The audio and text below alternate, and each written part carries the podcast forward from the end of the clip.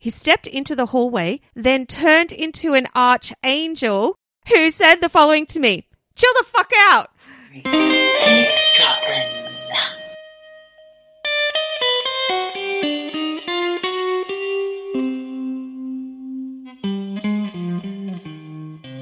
Hello, Michelle. Hi, Geordie. Are you relaxed? I am. And look at your lovely face. Thanks. It's always a highlight of my week. I can't look at my lovely face, and I can't even look at your lovely face because you're in the dark. You're sitting there in the dark, Michelle. What's wrong? This is what happens with lighting. When you've got light behind, the foreground goes dark. Are we giving the listeners a little science test or something here? What's going on? They don't even know what's happening. Quickly, Michelle, introduce yourself. I'm Geordie. And I'm Michelle, and you are listening to Eavesdropping with No G. No G. It's a podcast. That's It is a why you're listening to it. Oh my god. It's one of those days. it's weekly. It's weekly. It's comedy, but it's also serious. It is a bit serious. It's factual, but not very much. because it's done by us and we're a bit fast and loose with the facts. Going back to the idea of serious, our episode from two weeks ago. Yes. Well, my goodness. What a response. We've got a lot of new listeners as a result of that deep dive you did, Michelle. Well done on that investigative journalism. Thank you. I mean, I just read out some reports from the newspaper. Back to the report. That's our new catchphrase. It really did seem to ignite some interest. Lots of new listeners now, so welcome, welcome to the podcast. Go back, listen to more episodes. We love it when you come along and we love it when you write in. And guess what? People are writing in. They are writing in. We've had some hot tips for new episodes. Shout out to Safka. We have got an episode coming up in the near future for you. So please listen in. Absolutely. And guys, if you want to support us a little bit more, you can go over to our Patreon page, which Michelle will put a link to at the bottom of the episode notes, where you can contribute either just a little bit of a tip now and again, or you can actually sign up to get extra content. And the other thing too is when you rate, review, and like us, it really helps people find us. It really does. Oh, don't give me that Sorry. face! Oh my god, did I sound really earnest? Who are you, Holly Willoughby? But do you know what? It's true. It's one of the key ways that people find us. And uh, I really appreciate all our listeners.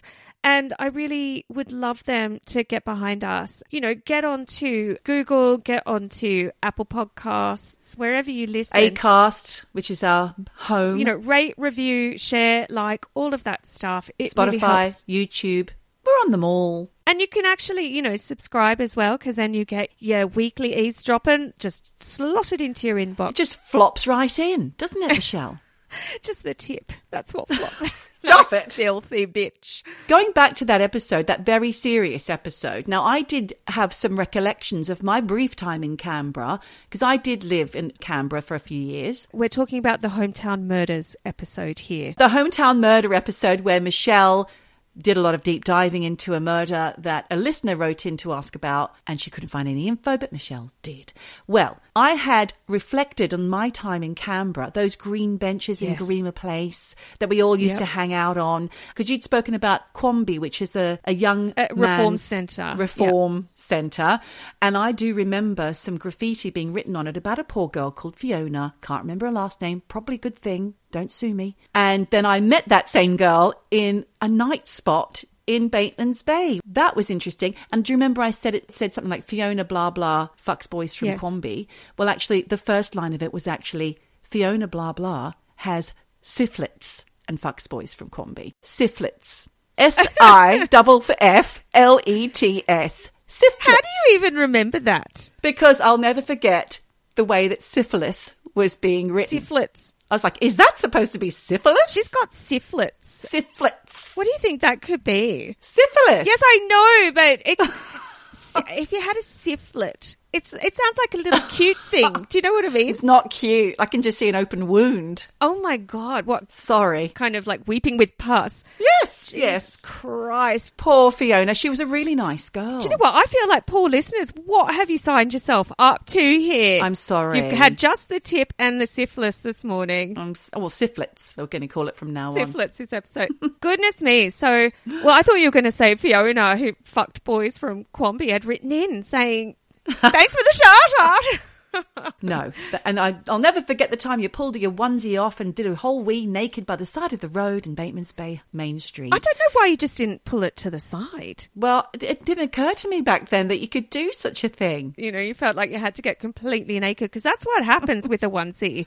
You end up, if you're not wearing a bra, because I have onesies where you can't wear a bra, I wasn't wearing a bra. you're basically naked. Yeah, Naked. I was naked. Yeah. But back to this hometown murders episode. Back to the report. Back to the report, Georgia. I will say I am feeling a little nervous about it. yeah, me too. Because we did not identify the victim or the perpetrator in our report, but you know, it could be possible that you could. Don't sue us. That's it. Please don't sue us. that's us. the bottom line. I don't think that we did identify anybody No, we didn't. in the story. So, as a result of that, if you know, you know. Yeah. So, hopefully, we haven't broken any laws. Michelle did try and get some, Media law guidance. yeah, some law guidance, but we didn't get enough in time. Is that right? That's right. I mean, there was no specific guidance on this because in the UK, once you turn 18 and you're an adult, all bets are off for your juvenile It's anonymity. open season. So, Yeah. and I had no guidance as to whether or not that was the case in Australia. Regardless, bottom line, support us on Patreon. Don't sue us. That's the two ends of the uh, financial scale here. So if we need to take ourselves to court and represent ourselves, Oh we can use that. Because also, I had my my report from last week as well about the uh, TikTok Hampstead hoax. That is all public knowledge. Mm. I didn't get anything from anywhere that wasn't public knowledge, apart from the TikTok video that I saw in the first place. But, you know, people do go to prison for a long time if they spread things that aren't necessarily true. So it's interesting to note.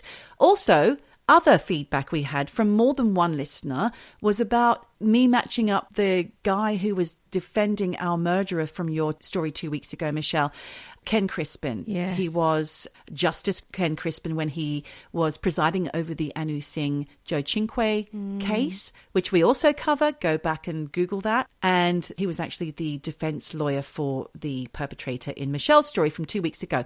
Interesting is all I can say.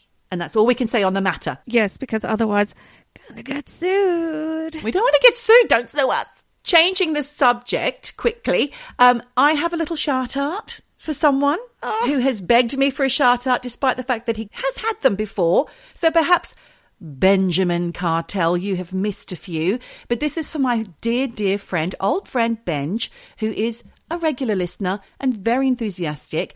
He is from New York City. And I'm just going to give him a little plug because his name is, yes, it's Benjamin Cartel. He's got a band called Benjamin Cartel, or it's his backing band. And he's also was in another band called Kaiser Cartel with an equally good friend, Courtney Kaiser. And you know both of these guys, Michelle. You bumped into them in Texas one time. That's right. I was playing at South by Southwest and met- Separately to me knowing them. Yes, met them, loved them, absolutely wonderful people, and big, big love and shout outs to both Ben and Courtney. They are re releasing their March 4th album from 2010. 20, 2010? So it's about 10 years old, 12 years old. They're re releasing it. Have a listen. March 4th, Kaiser Cartel. It's really good. I love their music. I've got um, playlists with their songs on. I just think Courtney's voice is beautiful and Beautiful voice. You know the music, everything. So yeah, I'll put some links. You can check out Kaiser Cartel. Wonderful. Well, that was awkward. was awkward. That was awkward. Awkward. So I have a new show alert, Michelle. A wreck, a telly wreck. Well, it's kind of a rec. It's kind of a TV recommendation. Yeah, you could call it that. I just happened upon it, and it's the sort of thing like Rosemary and Thyme. If you remember that gentle mm. detective series, it's not very riveting, but it was just right for that moment for me. And it is Sandi Toksvig's Extraordinary Escapes.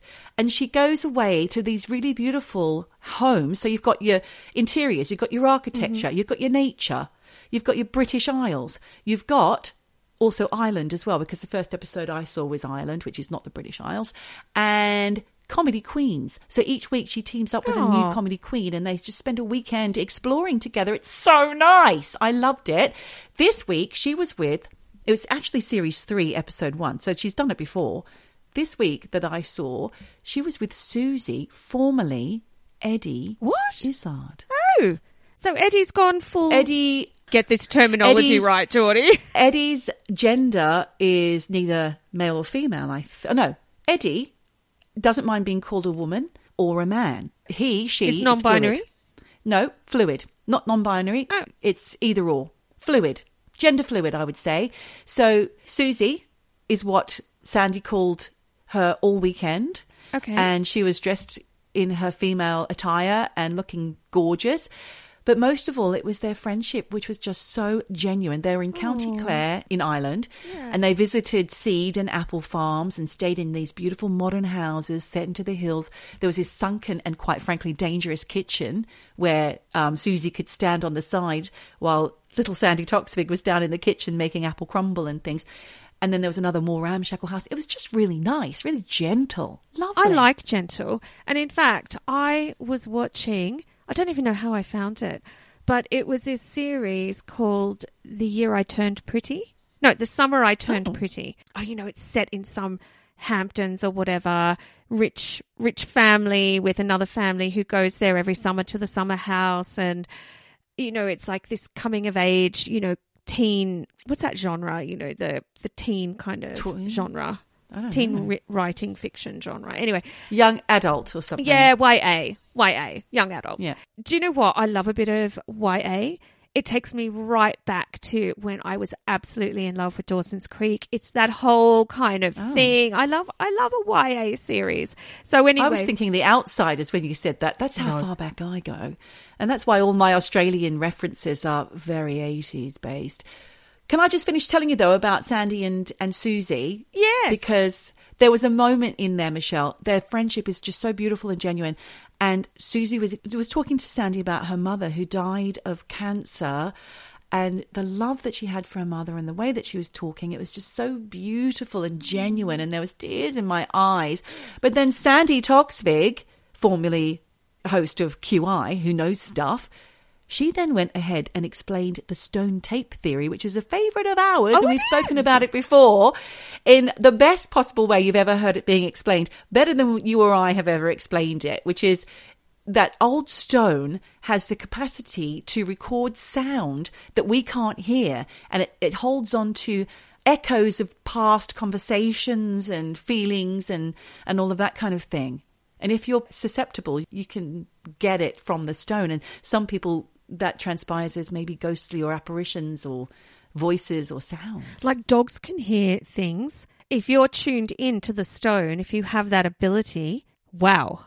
I love Yeah. that. I absolutely love the way she explained that. That's brilliant. And I love her too. She's tiny, teeny, even smaller than me, but full of. if that's possible.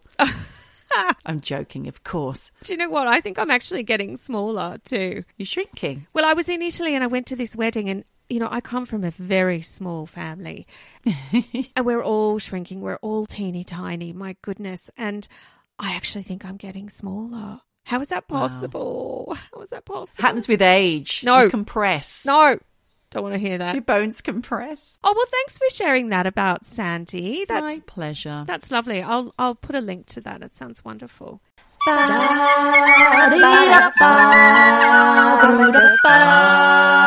Eavesdropping, eavesdropping. Well, I wanted to give a little shout out because Short. That's how it sounds. oh, Short. Art. Oh my god. Look, eavesdroppers, people who've listened to us, they know that we love it when you write in. And We love it. this week's story that I'm going to talk to you about comes from longtime eavesdropper Lucy Beacon. Let's hear for the Beacon twins. Whee! And she writes that after hearing the episode on rock stars being visited by angels, Oh, yes. That was a good Yes. episode. Yeah. It was, yes. Uh, I don't remember how far back that was, maybe like four or five ago. She wanted to share her story, and she writes One morning, I woke up as someone was knocking on the door. I got up, opened the door, and a policeman was there. He stepped into the hallway, then turned into an archangel What? who said the following to me Chill the fuck out. Yes. He then said he'd be watching me to check that I did. turned into a shadow on the wall, and What? then disappeared. Hang on, was she awake? She says it was the most incredible, realistic dream. Oh. Brackets or visitation Wow. that I have ever had. If I wasn't of a more scientific mind, I'd swear it was real. Kiss, kiss. Then, P.S. To be fair on the Archangel, it was good advice. I was really stressed at the time. Whether it was an angel or her subconscious kind of manifesting, it always knows what you need, Lucy. It does. And look, I'd like to think it was a visitation and that we all have an arch or an archangel, archangel, archangel uh, looking out for us and helping us through when we need them. Yeah. And I did a little digging. There are some theories out there on the internet that there are such things as visitation dreams. Wow. And they are these intense, hyperreal dreams that are nowhere near how normal dreams feel. And mm. for people who experience these kinds of dreams, they're normally about deceased loved ones, not policemen Yes. coming to the door saying, chill the fuck out. but when that happens, it does feel like communication with the dead. And in fact, there is a woman called Jennifer Shorter from the Institute of Transpersonal Psychology, which is now called Sophia University in Palo Alto in California. That sounds like an incense stick. It does, doesn't it? But that's um Santa. Palo Santo. Anyway, for her doctoral project, she did something called visitation dreams in grieving individuals. A, phen- a phenomenological. Phenomenolo- Fe- I know this because I work with that word quite a lot in my training. Well, say it. Phenomenolo- Say it. I can't say it. okay, yeah. It's hard. Phenomenological. Phenomenological. There's an extra O in there. Phenomenological. Phenomenolo- I can't remember. you know what I I'm do know what it means, though. Anyway, it, she did this phenomenological inquiry into the relationship between dreams and the grieving. And she identified these common elements of visitation dreams, which include things like the deceased person appeared as they were before they fell ill, or younger and more healthy than when they died, and that they reassured the dreamer with things like, I'm okay, I'm still with you Wow. but it was conveyed telepathically or mentally Yeah. rather than spoken. And that the dream structure wasn't disorganized or weird, but it was clear and vivid and intense and experienced as a real visit when the dreamer awakens. Wow. And with grief visitation dreams, the dreamer is always changed by the experience. Hmm. And there's a resolution to the grieving process and sometimes like a wider spiritual perspective. So, Lucy, I don't know if your dream was a dream or if it was real. And obviously, I think you were told to chill the fuck out by an angel. yeah. Yeah, and for a reason, but who knows?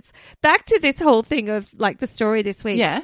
Lucy also has a slight obsession with missing Oh, persons. who who else does? We do. We do, she knew it. And, it, you know, it breaks her heart. She's really, I think, a bit drawn to the sadness Yeah. of the unknown Not deceased. knowing exactly. And she sent me a link to a recent plea from Interpol to the world uh, via a new initiative called Operation Identify Me, where police in three countries Germany, Belgium, and the Netherlands are asking for help to identify 22 God. murdered women Oh my god. whose names to this day, Geordie, remain a mystery. What? Yes.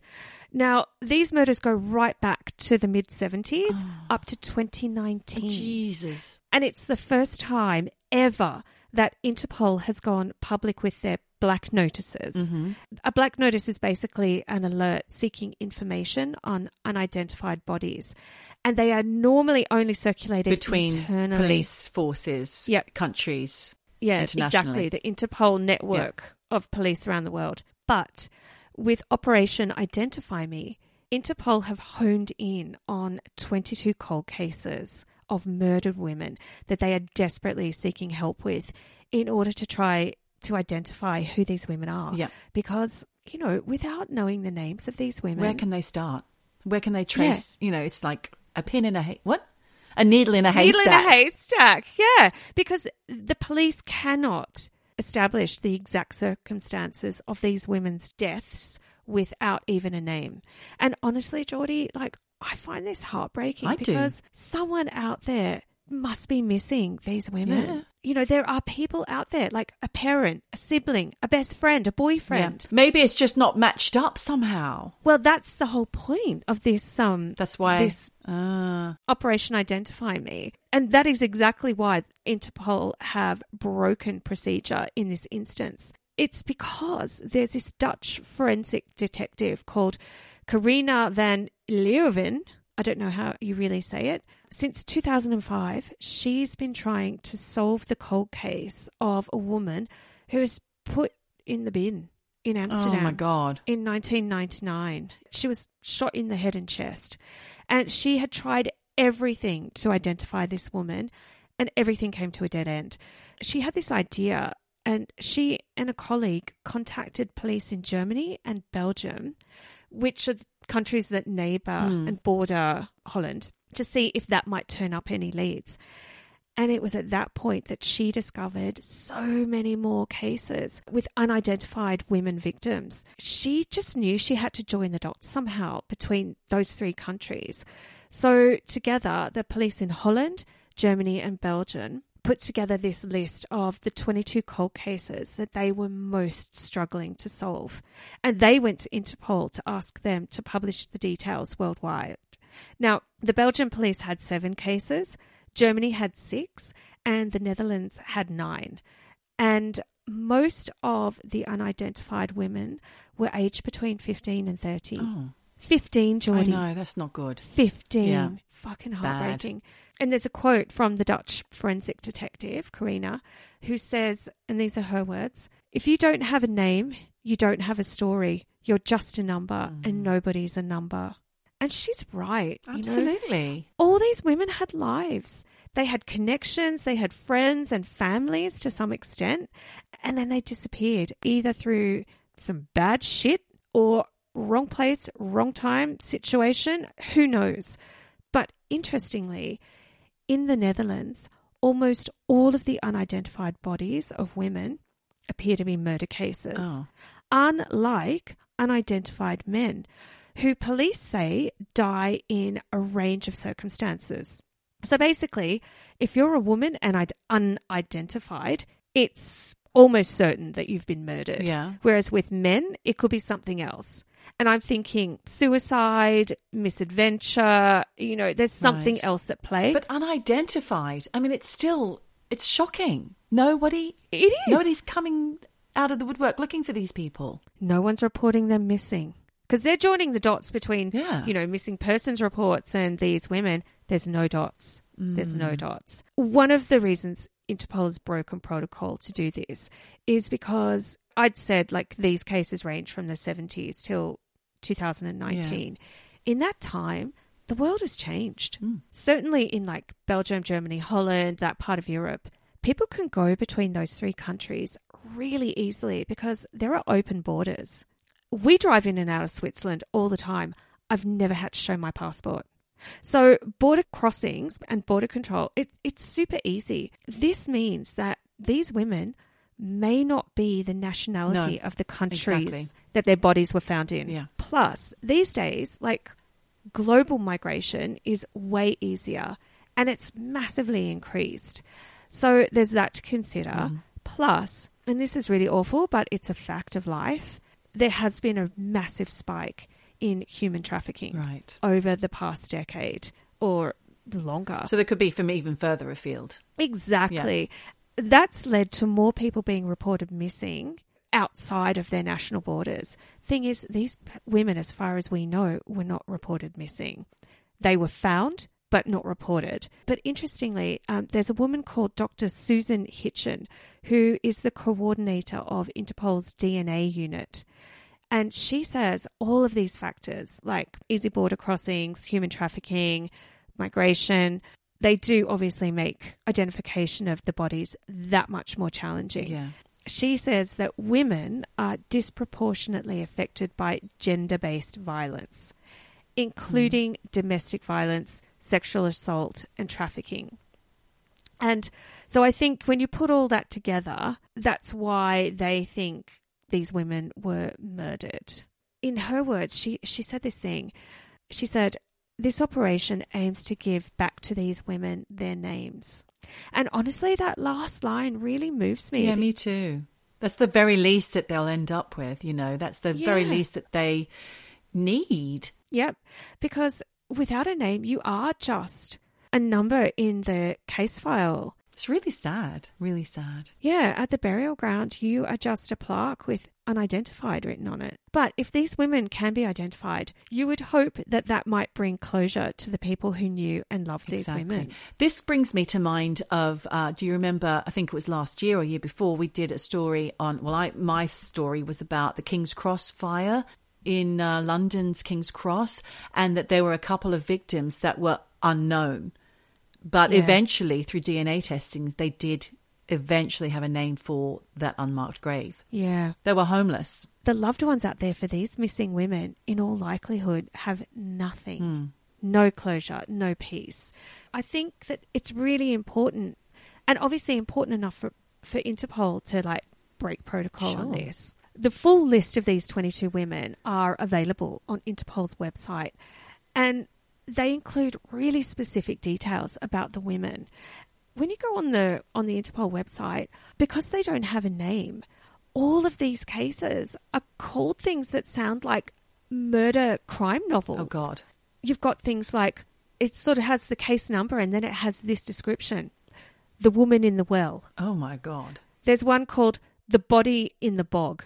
You've got the girl on the parking lot. Oh Jesus. The woman with the flower tattoo.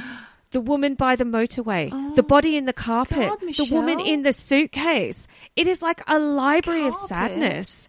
And you can click on each of these women's cases, which will bring up all sorts of things like photos of the stuff that was found near the bodies, which could possibly help to identify the women. or identifying tattoos and things. Yeah, yeah. Things like shoes, clothes, jewelry, like you say, tattoos. And in some cases, the police have been able to create facial reconstructions. Wow. Yeah, using new kinds of like AI techniques. And for example, actually, there's a case called The Woman in the Dam. And when hmm. you click on her case, you see a shoe, a pair of socks, and a red zipper that's all frayed attached to some decomposed white fabric. And then you can see a close up pic of the shoe and the brand name on the shoe Oh. which is a brand called Cypress in size 37.5. Now, even that information will help police like pinpoint dates when that shoe maybe was in circulation. Um, we know the size of this woman's foot. There's actually a caption under the pic of the red zipper saying that the police think she was wearing red jeans from a brand called VOS jeans. I've never heard of that, but maybe in whatever country mm. this woman is from or was living, that might have been a popular brand at the time. Yeah. They then show a picture of the dam and the lake where her body was found. And then there's a bullet point list of key info that they do know about the woman. For example, it says date of death estimated between uh, 1994 and 1995. Wow. Date of discovery 9th of May 1996. So already, They're closing in. Yeah. yeah, they're closing in exactly. What about DNA? Well, I don't know how much DNA they've got. Right. They will probably have to exhume the bodies. But yes, I imagine they are trying to do DNA searches. And honestly, with the whole 23andMe thing, it's a good point, Geordie. There are more and more people that, you know, signed up to that. So maybe there could be some links. They've really found some through tenuous links. They found murderers. Yes, absolutely.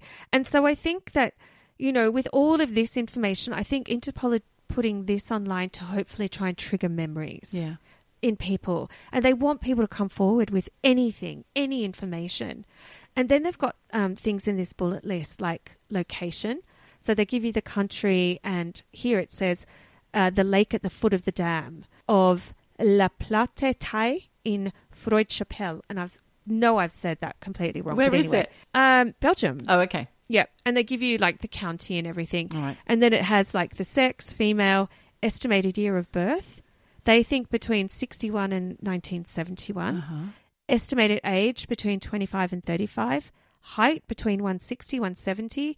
Then they've got things like the hair, skin, and eye color all undetermined. And uh, a bit about the clothing. There were no tattoos, birthmarks, or scars, and no jewelry. But then there's a short paragraph outlining the case, which in this case says that the dam where she was found is the largest dam in Belgium and it's just a few kilometres away from the border with France. Hmm. And that they think the body may have been in the water for up to one to two years. Then they go into the characteristics of the body, which in this case, they mention that they think she was between 160 and 170 centimeters tall. So, okay. yeah, a meter 70. And that her left leg was two centimeters shorter than her right leg. Wow. I mean, that's pretty specific stuff. Yeah. You know, any friends who know someone whose leg is shorter, you know this shit about your friends, yeah. you know? Well, my husband, as you know, is an osteopath, and I think he Hmm. quite often finds situations where somebody will have a leg a little bit longer or shorter than the other one, and really no one apart from their doctor or their osteopath or their chiropractor would know that. But at two centimeters? Yeah. Shit. Okay. I thought that was really unique, but maybe it's not. no. I defer. none of us, none of us are symmetrical. No, we're not. Honestly, my face. I look in the mirror and I'm like lopsided. Uh, can can I just say though that you have one strand of hair that is defying gravity on the side there. Wait, no, don't touch it. It's just bump. It's just like there, Sticking out. horizontal. It takes a few washes to get the beach out of my hair. I can see actually. My God. It's now flopping down a bit now you've touched it, but it was just straight out horizontally from your head. It's a bit weird. It's a bit weird. Do you think that's what people would say about me? She had horizontal hair. She was lovely, but she had one hair horizontal to her head. Would never sit down. when I was on the beach, Andreas was putting sun cream on the back of my legs, and he's like, "You got three little hairs here, just random ones." It was mortifying. Were they curly? They weren't stray pubes. Geordie, you're disgusting. You're- I'm just wondering if they were travelling. no, not down towards the knee. You Back to know. this poor woman in the dad. Sorry. On the Yes. on the Interpol site, there's also a YouTube video in English. This YouTube vid uh, summarizes the details of the case, but it also gives a few new facts too. Like the woman was found at a depth of 37 meters, which to me is like, how the fuck did they even find her? Mm, Yeah, she must have. Oh, I hate to say it, but she must have decomposed enough to. Well, I reckon she was wearing concrete shoes or something was tied around her waist or mm, Well, something. put a pin in that because that's coming up. And then they give the details of how you can contact Interpol. So it is really useful information. But this Dutch forensic detective, Carina, she is kind of amazing because, you know, she was the one that came up with this whole idea to join up the search for the identity of these women. And it all came about when she first visited the grave of the woman who was found in the bin. She went there in 2007 because she wanted to exhume the remains of the body. I guess to see if there were any clues or maybe for DNA testing. It didn't really say in the report I read. She said exhuming that body really moved her. She just felt really sad by the idea that people can just be unknown and forgotten. Thing was that when she went to the cemetery keeper and was talking to him, he asked her what she planned to do about all the others. That was when she was like, fuck this is a big problem, you know, with unidentified bodies, loads of them. And it really lit a fire within her. And since then, this woman, Carina, has gone on to identify 41 people from all different eras. Wow. Yeah, she's amazing, who were unidentified. She said no matter how long it took to identify them, they all had someone who missed them. Even if it's 25 years later, mm. people are very happy to have something that they can bury and pay their respects to. And she says she will never give up on the woman in the bin or the others that she's investigating. Out of those 41 unknown bodies that Carina identified in the Netherlands, only four of those bodies were Dutch people from the Netherlands. Oh. The rest were all from countries around Europe and the rest of the world who were found in the Netherlands. But that's also why she really believes that working with the police across different borders is the Is the only right way, way. Yep, Yeah. to identify these 22 really hard to crack cold cases. And, you know, why Operation Identify Me is appealing to the public. For example, the woman with the flower tattoo, the police released a photo of the tattoo, and it's really distinctive, Geordie. It's a black flower with yellow edges on the petals and an orange center with green leaves on either side. Mm. And there's one of those kind of like scrolly banners underneath the flower. And it says R apostrophe Nick, N I C K. What I think is if you know this tattoo, then you know who that person is because Yeah. it's really unique. And she had a tattoo back in 1992 when she obviously was found. You know, women, it wasn't so common back then in 92 for women to have tattoos. Although that's the year I got my tattoo. Yes, but it's not like now where every No. kid has a tattoo. You know, it's like if you don't have a tattoo, that makes you special. When Right. before having a tattoo made you a little bit, you know, Different. different. And it's not like that anymore. So she obviously, you know, had a tattoo uh, with that name on it. And for me, it's really interesting that they are releasing this stuff, which previously would only have been in the case file to try and get her identified. She was found lying against a grate in a river in Antwerp in 1992, and the police say she was had been killed violently Yeah. Oh, but they obviously never knew her name. But back to the woman in the bin from 1999. Her body is now in a cemetery in central Amsterdam in an area that's close to a train line and only reserved for the unidentified. And like I said, they have these little small plaques that stick out of the ground with the word unidentified deceased because they don't have a name.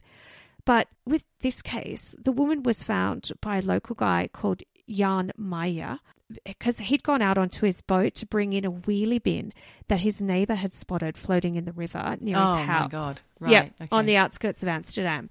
And he was kind of being a bit of a good Samaritan. But the thing is, when he grabbed that wheelie bin and tried to tie it to his boat to bring it in, it mm, was way heavier, yeah, than he expected. And trigger warning here as more of the bin came up to the surface of the water, there was a really bad stench.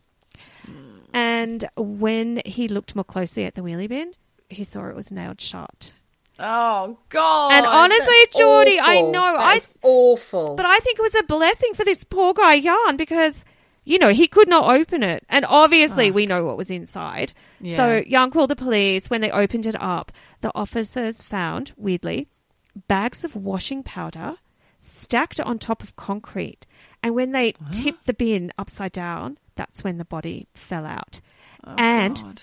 I told you to put a pin in this thing of concrete, this idea of Yeah. concrete before. yeah, One of the hands was partly encased in concrete. Jesus. And look, I say body here, but it wasn't a body because one of the police officers who saw it at the time said it was like a sand sculpture. Oh, Yeah, it had gone weird. And there was no way of looking at that body and knowing whether or not it was a man or a woman. Wow. But obviously, the investigation did establish that it was a woman, most likely in her 20s, partly European, partly Asian.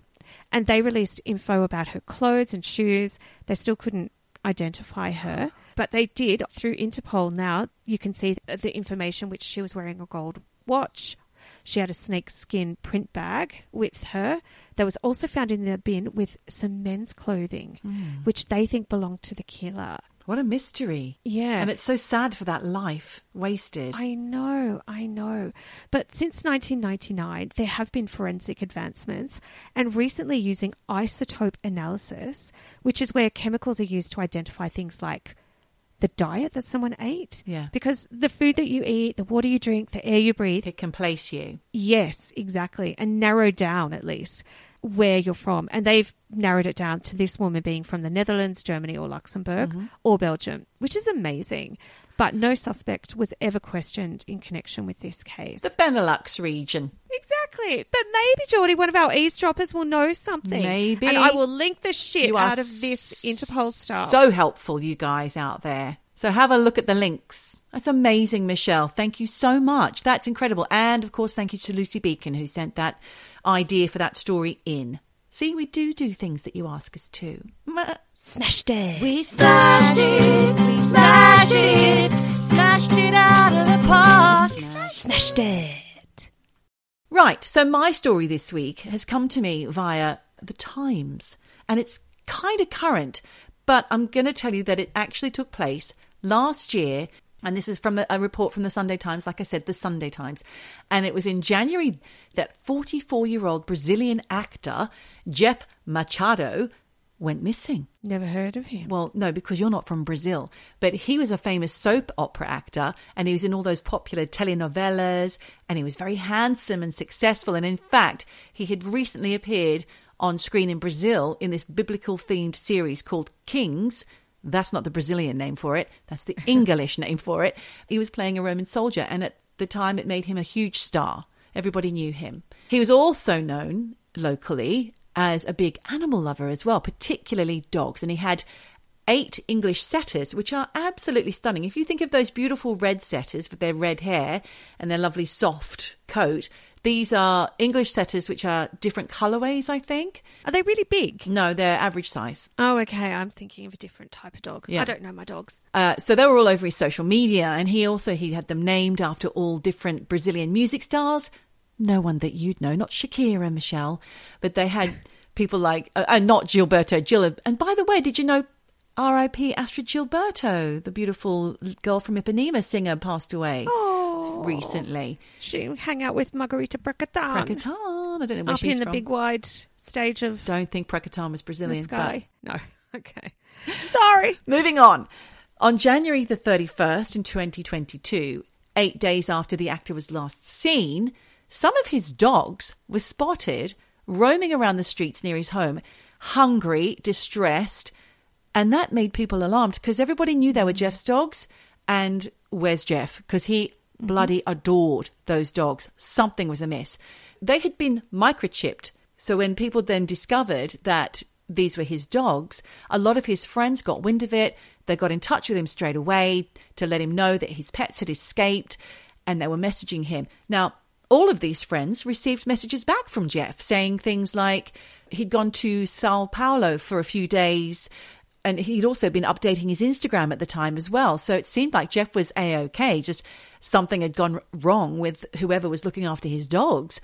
So his Instagram would be saying things like, with a couple of photos of himself saying things like he was restarting and grateful and all this kind of thing. What? Oh my god. Okay. Now we're going to flip forward to May 2022. Mm-hmm. Investigators digging in the garden of a house in the west of Rio de Janeiro, owned by Jeff, discovered an antique chest with his body inside. Now, I knew it was coming. Trigger warning, trigger warning. This is what happened to Jeff. He had been strangled, his hands and feet had been tied with tape, and a steel cable was wound tightly around his neck. Oh god. An arrest was made. A guy called Gianda, don't know if that's how you pronounce it, Vinicius da Silva Braga, who's also known as just da Silva or Braga, but we're going to call him Gianda from now on just to stop the confusion. He confessed to participating in Jeff's murder. Participating. There was another man. He was also accused of being involved, and that's a guy who used to be a, a television producer, and his name was Bruno Rodriguez or Bruno de Souza Rodriguez. Again, we're just going to call him Bruno from now on. He had been renting that house where the body of Jeff was found. Jeff's Jeff owned the house. Right. Bruno was renting it. He had not been arrested though, Michelle, because he's on the run. He's not oh, handed himself in. They now believe that Jeff had been murdered before the social media posts and that they were probably written by the killer because in February 22, Machado's mother, Maria, and a close friend called Patricia had both been chatting with who they thought was Jeff by text message. This is in February Yeah. something didn't seem right. Something was off. He would never send a voice message, uh, which he must have been prone to doing. And mm. the reactions to anything that they'd said about his dogs were just not as passionate as Jeff would normally have been. So these two women became very suspicious. Yeah. But then the worry really set in when they realized that the location tracking services on Jeff's phone had been disabled shortly after he disappeared in January. Right. Okay. So eventually, an investigation was launched, and Bruno Rodriguez was prime suspect due to the fact that he was a long standing acquaintance of Jeff's, and it turned out that he had been trying to get money from Jeff in return for the promise of acting work in the future. Oh. Money had changed hands. Right. And days after Jeff's disappearance, back in January, Bruno Rodriguez tried to sell both Jeff's car and house as an urgent sale with a massive discount. Oh my God. Okay. I mean, that's alarm bells right there. Right, exactly. Jeez. So when potential buyers would ask why the house was being sold so quickly, they were told that it was Jeff's and he had to move to another part of Brazil for work. Cheek. I know, how cheeky. Bruno even showed Jeff's brother, Diego, around the house, which was obviously the location where he was killed. But that was while he was missing, still presumed alive. And Jeff's brother, Diego, took a video because they were worried about the brother. Jeff's brother, Diego, turned up, had a chat to Bruno, said, let's have a look around the house. Why didn't he say, why the fuck are you selling my brother's? Have you got a, uh, any kind of written statement here? Authorization? I don't think he was aware. Possibly he wasn't aware that was going on. But he noticed, Diego noticed there was a strange smell in the house and that his brother had left his toothbrush behind. Right. So things are not up. stacking up. At the time, Bruno seemed unemotional, casual even. And that's when the men both reported the disappearance to the police. Right. Police are now utterly convinced that Jeff Machado was murdered by one or both of either Bruno or Gianda and or on the 23rd of January 2022. And Jeff's brother Diego, when he realized this, was appalled at the fact that he remembered Bruno taking him mm. around and came with him to the fucking police station to report Jeff Yeah. missing after taking him on that tour of the house. We hear this a lot. Brazen. Yeah, absolutely. That, you know, people who are trying to deflect attention. Get themselves immersed Yeah, they do. They That's the perfect way to say it. Well done. in plain sight. Recently, Bruno Rodriguez sent a statement whilst in hiding to the Globo News Network, which I believe is the big main network of news in Brazil. Mm-hmm. And I think it's also where he used to work as well. Globo is quite massive. He was denying that he had anything to do with the murder of the actor, but gave an explanation of what happened. Oh. And Bruno's explanation is that they, he and Gianda, had both filmed a pornographic film with Jeff on the day of his death, and that there was a third person in the house called Marcello. Okay. And Marcello was the guy that murdered Jeff because he didn't see that happen because he'd left the room after the sex tape was made and gone downstairs to the ground floor. Police aren't buying it, Michelle. They believe the Marcello is made up by Rodriguez, by Bruno Rodriguez, As, as, a, a cover, cover up. up. Where's that sex tape? Exactly. And not only that, but Gianda, who is in custody, said Marcello never existed, and he told investigators that there was no sex with them all. No, that of course never not. No, no, no, no. No sex tape, nothing. Yeah. They're trying to slander his name and trying to make out like, oh, you know, it was an embarrassing situation. Fake Marcello did it all. I mean, Yeah, it's exactly. just, come on, bullshit. I call bullshit. You call him bullshit. The police are calling bullshit too, because Gianda has said that the murder was all carefully planned by Bruno the year before. Oh no! Yeah, the year before, which will be 2021, because obviously Jeff died January 22. So it must have been that previous year. He'd been planning it. He got himself involved in Jeff's life through his television network connections, promised him work, sleazed on in there, rented his house from him. His plan was to steal all of Machado's possessions and that no sex was involved. And it's alleged that after the murder, the killers put Jeff in that trunk. That's what Gianda says happened. Premeditated. Hmm. Really meticulous planning there. From in Jeff's house in the trunk, they then transported his body and dug a six foot hole in the rented property that Bruno was renting from Jeff. So, how did the police, I wonder, connect the dots to look for a dug up hole? Well, it wasn't a dug up hole because a few days later, they also employed a contractor to concrete over the area. Oh, it was under concrete. Okay, so it wasn't even like you could see that there'd been a dug up hole that had been filled in Nope. and Covered up. Do you know what this is? Shades of Lynn Dawson. Exactly. They they arrested Gianda, he sang, is what I think happened. So both Right. Gianda and Bruno in absentia have been formally charged with the murder and the concealment of a body. So as of the beginning of June this year, I tried to find any updates as to whether or not uh, Bruno has handed himself in. And June 2023, there was a press conference where Bruno Rodriguez's defense team said that they didn't know if their client would surrender, but that he has been cooperating with police by telling them bullshit stories despite still being on the run. So That's not cooperation in my that's book. not cooperating exactly, just spieling off a whole bunch of bullshit. Dickhead. People are wanting to know what happened to those dogs. Well, sadly, out of the eight dogs that were missing, seven were found, but two unfortunately did die. And after they were found and Jeff's body was eventually discovered in May, they were then taken to new homes, which were approved by Jeff's family. And just one last parting shot about this very sad fucking story of a fantastic, talented man who sadly passed away because of two very underhand men. A family member and close friend has taken over Jeff's account on Instagram and posted recently saying, Jefferson, which is his full name, Jefferson was brutally murdered by jealous, evil, and of course, unscrupulous people. And that is the sad end to the talented Jeff Machado, Brazilian soap star. Oh, God, poor Jeff. He didn't deserve that end. No one deserves that end. No, and justice still hasn't been done because Bruno, what's his name, Rodriguez, is still on the run. Yeah, he's on the run.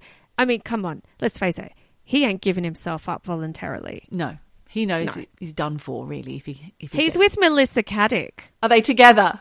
They're together. They're hanging out, just talking about their various crimes. What are they living on? She's got all the money. She's taken the money. Where is that money? She's got it on that Brazilian in her hand? I don't know, in the rainforest.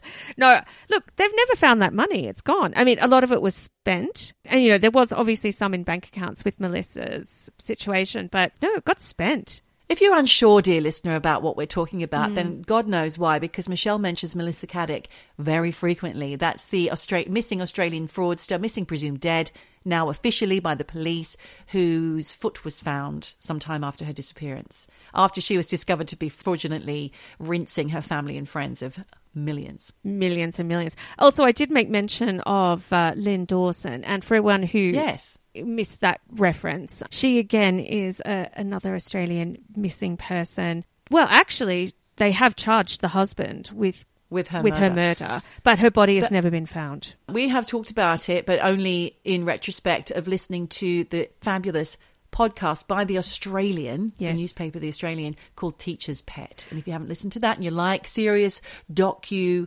style podcasts, go listen. See, more recommendations for you. I know. But don't stop listening to eavesdropping because we need you. We love you. We do love you, and we love you even more when you rate, share, like, subscribe, and when you write in. We love that. Or even pop a penny in the Patreon. Pop a penny in the Patreon. I can hear a new jingle coming. We haven't done one for a while. No. We've got to do that. And uh, you do know that you can also ask us to write you a jingle for a fee. Get in touch. Yes. For a loved one, you can have an eavesdropping jingle. For a certain amount monthly, we'll be offering your own personalized jingle, which you can use anytime you like, or you can buy it for a friend. Exactly. What a great birthday gift. On that note, Geordie, thank you Yes. so much for your incredible story. I feel Thank you for very yours. saddened. I feel very saddened. It's been a bit sad. We've been a bit sad. So, guys, I think we might have to lighten it up next episode. What do you say, Michelle? I think so. I think we've got to find some Love and laughter. supernatural or weird Live, stuff. laugh, love. Live, love, Oh, love. don't say that. Live, love, love. I know it's not what you always say. I know you don't have it like in words above your kitchen. Oh, I do have a listener who does have that. Oh, shit. We love you, Ron. It's great to have live, laugh, love in your kitchen. Well, look, I think uh, before we put our foot in it any further, Time to go. there's only one thing to Yes. say, Geordie. And that would be wherever you are, Whatever you do, just, keep, keep eavesdropping. Eavesdropping. Eavesdropping. Eavesdropping. Eavesdropping. Eavesdropping. Eavesdropping. Eavesdropping. Eavesdropping. Eavesdropping. Eavesdropping. Eavesdropping. Eavesdropping Eavesdropping. Eavesdropping. Eavesdropping. Eavesdropping. Eavesdropping. Eavesdropping. Eavesdropping. long.